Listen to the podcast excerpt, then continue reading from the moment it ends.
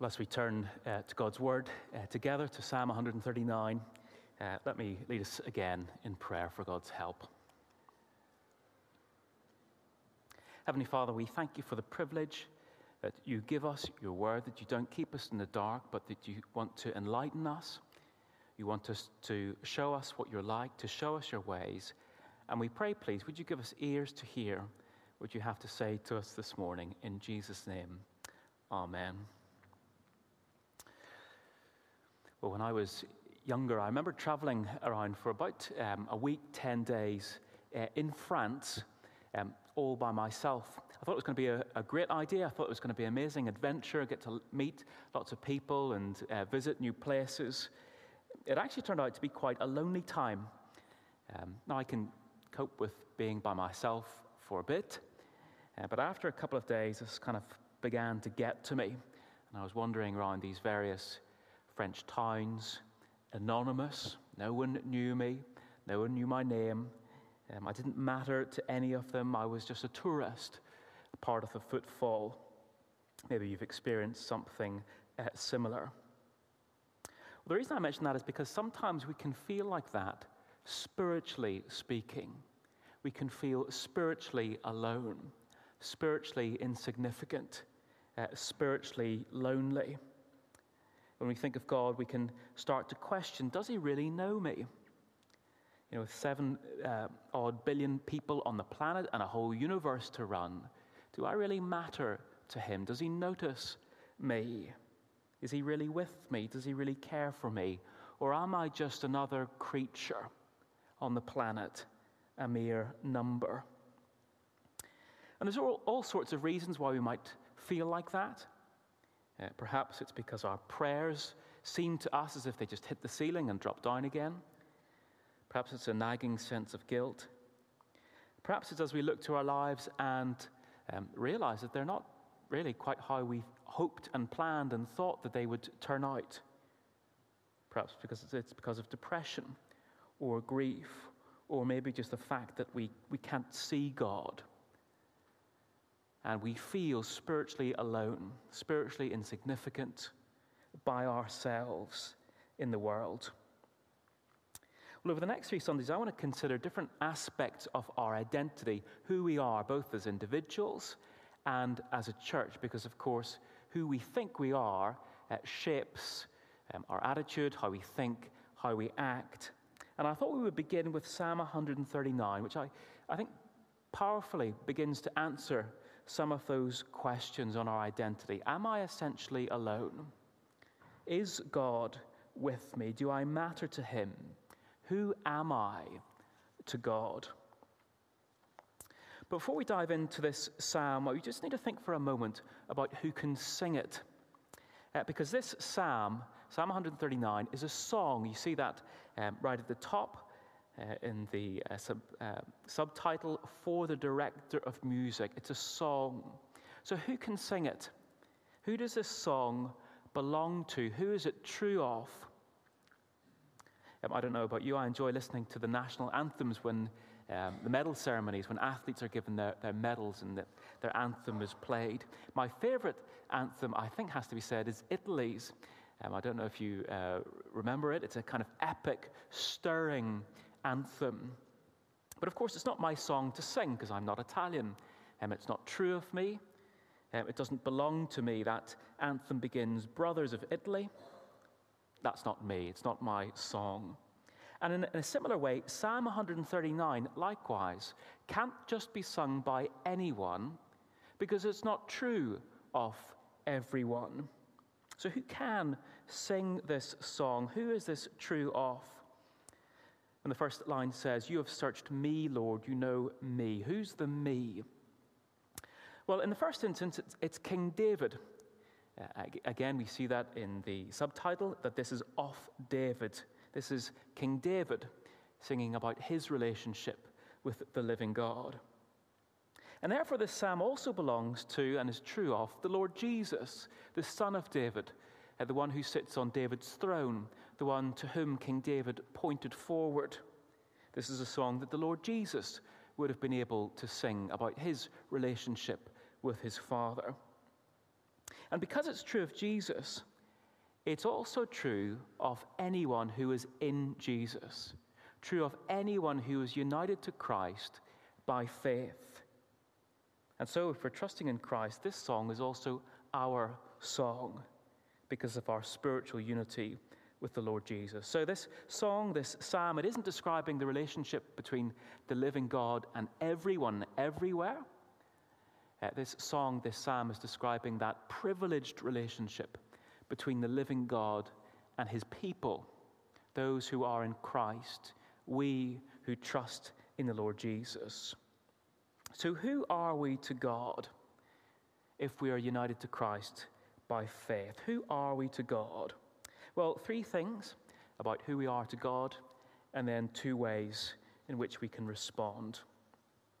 Firstly, if we are united to the Lord Jesus, um, we can say that God knows me deeply. God knows me deeply. Uh, these first six verses are all about God's knowledge. You have searched, you know, you perceive, you discern, you are familiar with. Uh, but this isn't about God's encyclopedic knowledge of everything everywhere, that's true. This is about God's personal knowledge of us. You have searched me, Lord. You know me. And as David goes on in this psalm, it's really quite clear that there's nothing that God doesn't know about him. He goes on, You know when I sit and when I rise, my routines, my habits. You perceive my thoughts, uh, those doubts, those worries that we're perhaps slow to share with others. He says, You discern my going out, that is, my public life, me when I'm around people and my lying down, that is, my private life, me when the guests leave and the doors shut. Before a word is on my tongue, you, Lord, know it completely, knowing not just what we have said, but what we will say and why.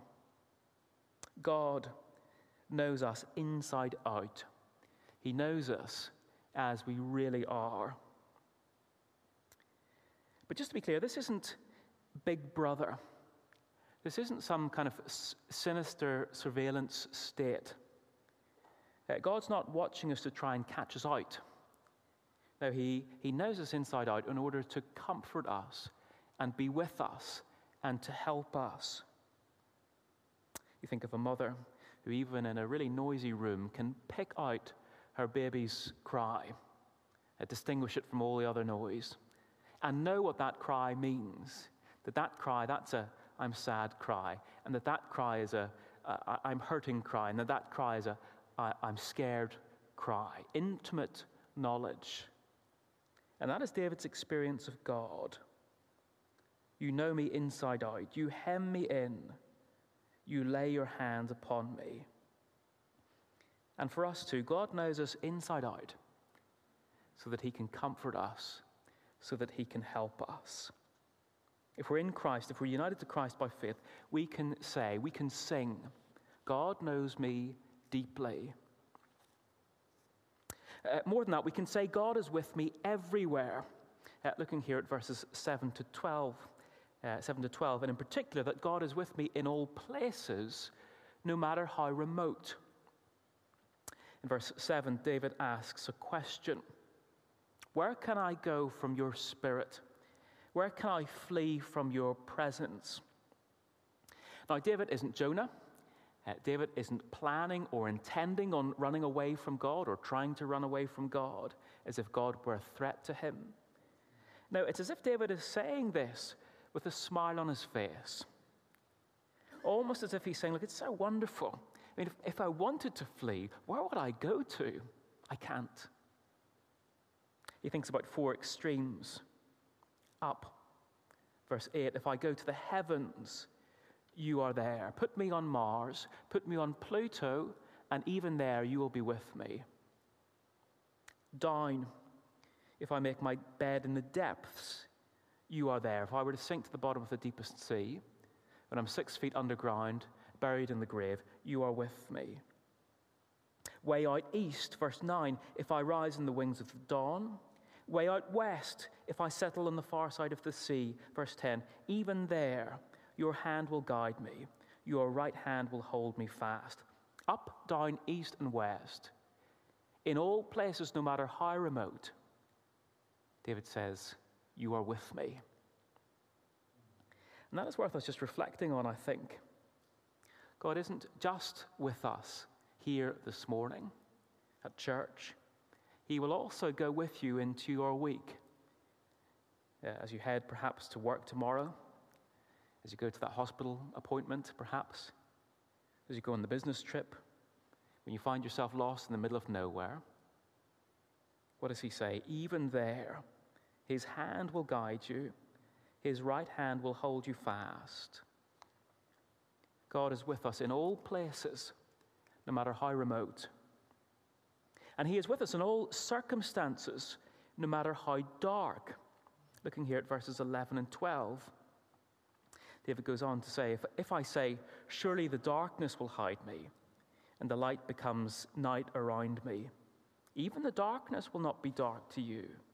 The night will shine like the day, for darkness is as light to you.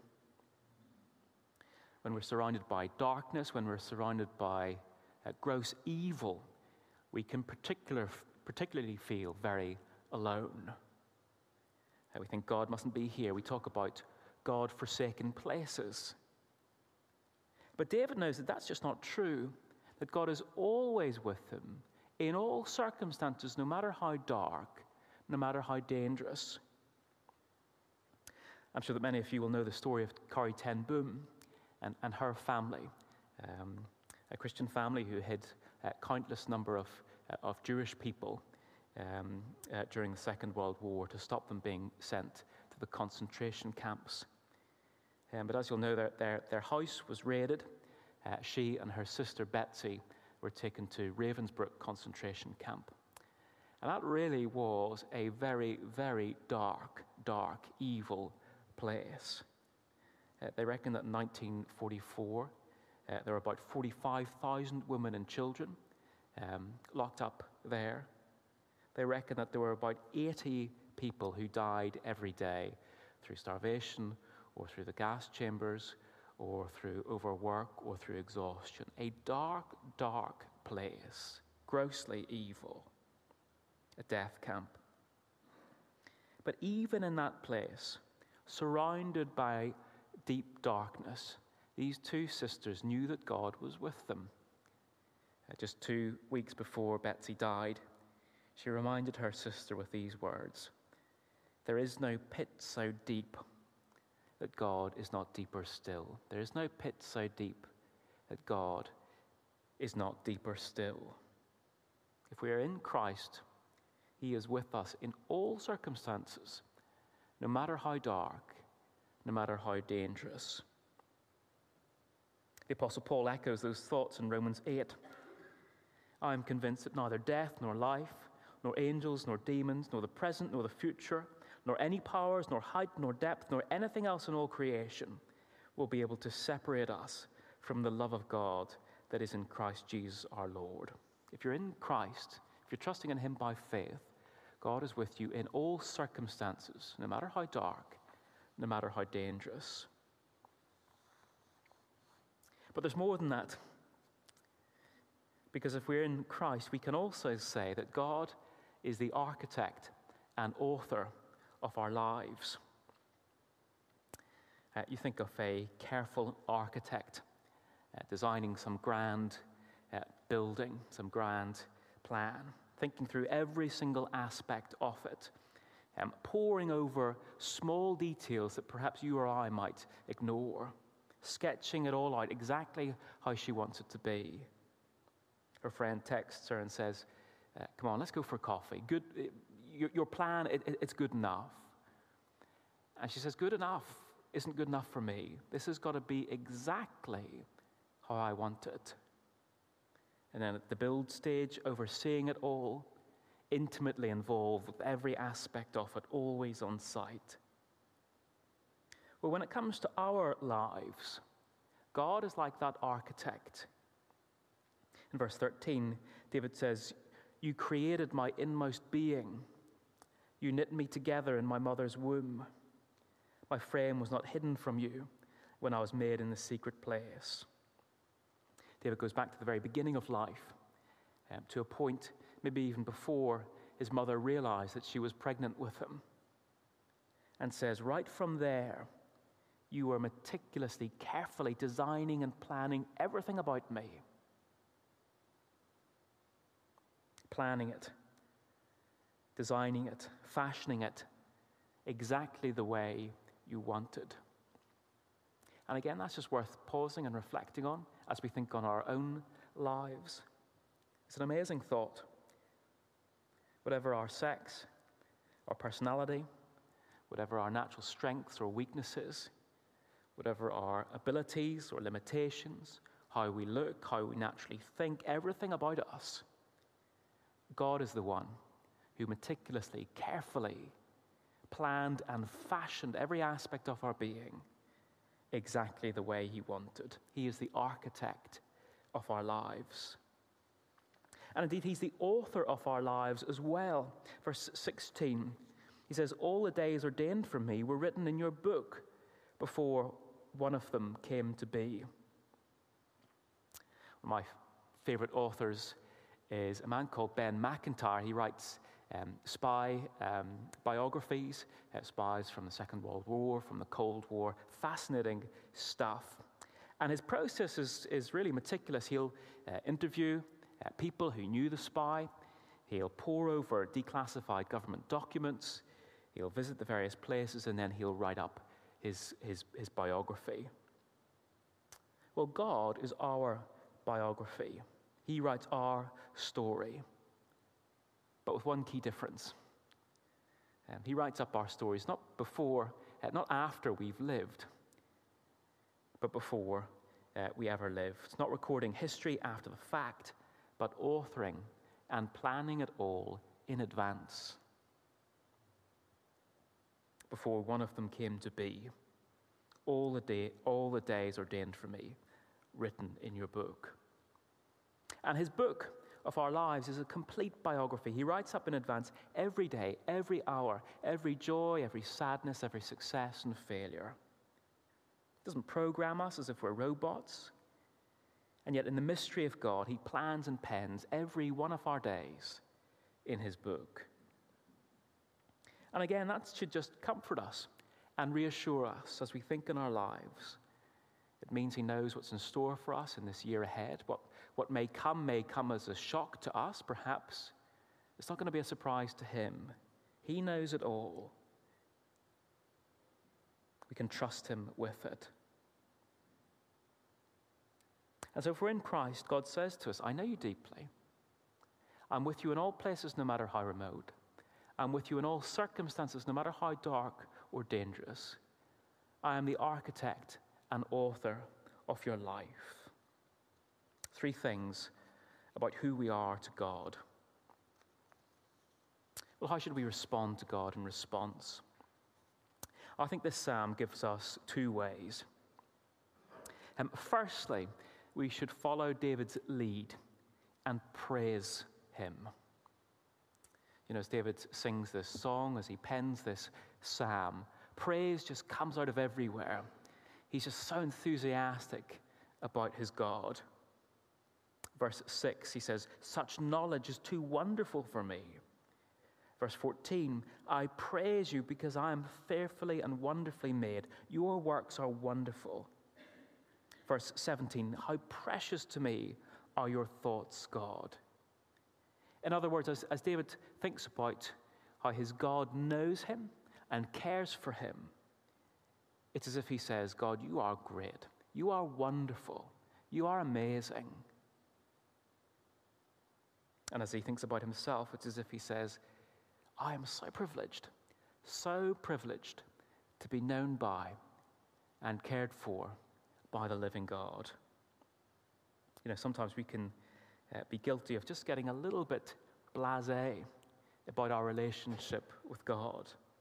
Sometimes, even if we're honest, we can be underwhelmed by the fact that God knows us and cares for us. Let's instead be like David and meditate and ponder and consider this amazing privilege of being known by and cared for by God, and then open our mouths to praise Him.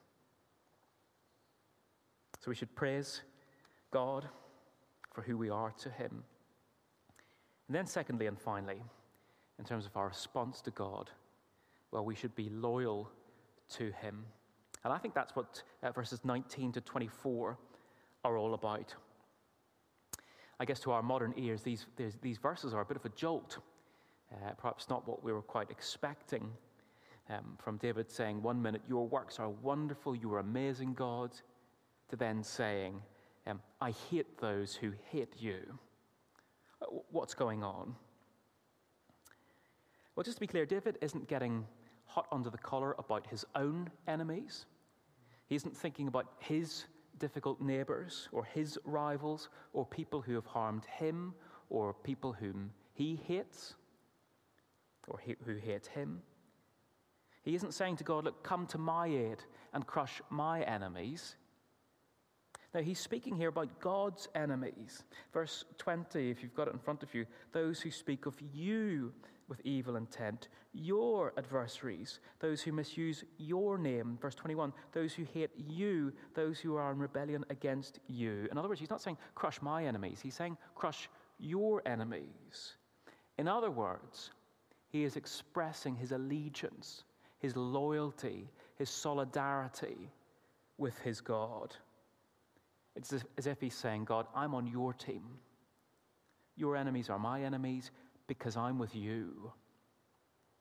Of course, God doesn't need David to stick up for him. God's more than capable of, of handling himself. And yet, David's solidarity, loyalty, allegiance to God, his zeal for God's honor is absolutely right. God had been so faithful and good to David despite his sin. How could David be any less faithful and loyal to him? But his zeal for God's honor isn't just directed outwards towards God's enemies out there and the evil that they do. It also causes him to reflect on his own life and to ask himself the question is there any hidden evil, not just out there, but in here? Is there stuff in here which dishonors you? Verse 23, 24. Search me, God, know my heart, test me, and know my anxious thoughts. See if there's any offensive way in me, and lead me in the way everlasting. I don't know about you, I just find it's very easy, isn't it, to find fault in other people. Uh, perhaps to read something edifying and to think, oh, I so wish that so and so would read this and then leave it there. To be grieved by the sins of others, uh, but to be relaxed about our own sin. Not David. His loyalty to God, his desire for God's honor, extends to his own heart too. See if there is any offensive way in me. In other words, he has the maturity to realize that we all have blind spots. Sins which other people might see in us very clearly, but which we just can't. And so David prays and asks God, point them out to me. Show me where I've failed you. Show me what I can't see so that I might honor you by repenting of them. That is the level of his loyalty to God. And so, for us too, in light of who we are to God, let's be those who praise him, let's be those who are loyal to him, those who are, be, who, who are willing to be known as his even if that means opposition or difficulty. Those who are willing to be associated with his, with his apostles and with his people. Let's be those who are unashamed to be on his team, those who are zealous for his glory and honor. Let's be those who are willing to invite God to search out our own hearts and to point out the sins that we're blind to, that we might turn from them. Are we alone? Is it just me by myself? Does God really care about me and my life and the details of it? Is He with me? Well, if we're in Christ, if we're trusting in Christ, we can say, God knows me deeply. God is with me everywhere, in all places, no matter how remote, in all circumstances, no matter how dark or dangerous. He is the architect and author of my life.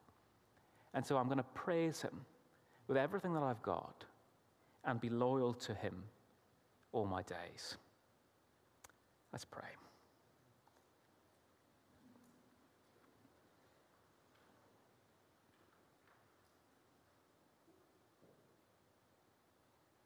Heavenly Father, we echo King David and his words when he praises you. We praise you, Heavenly Father. You are wonderful. You are, you know everything. You know us deeply and inside out. You care for us. You understand us. You are patient with us.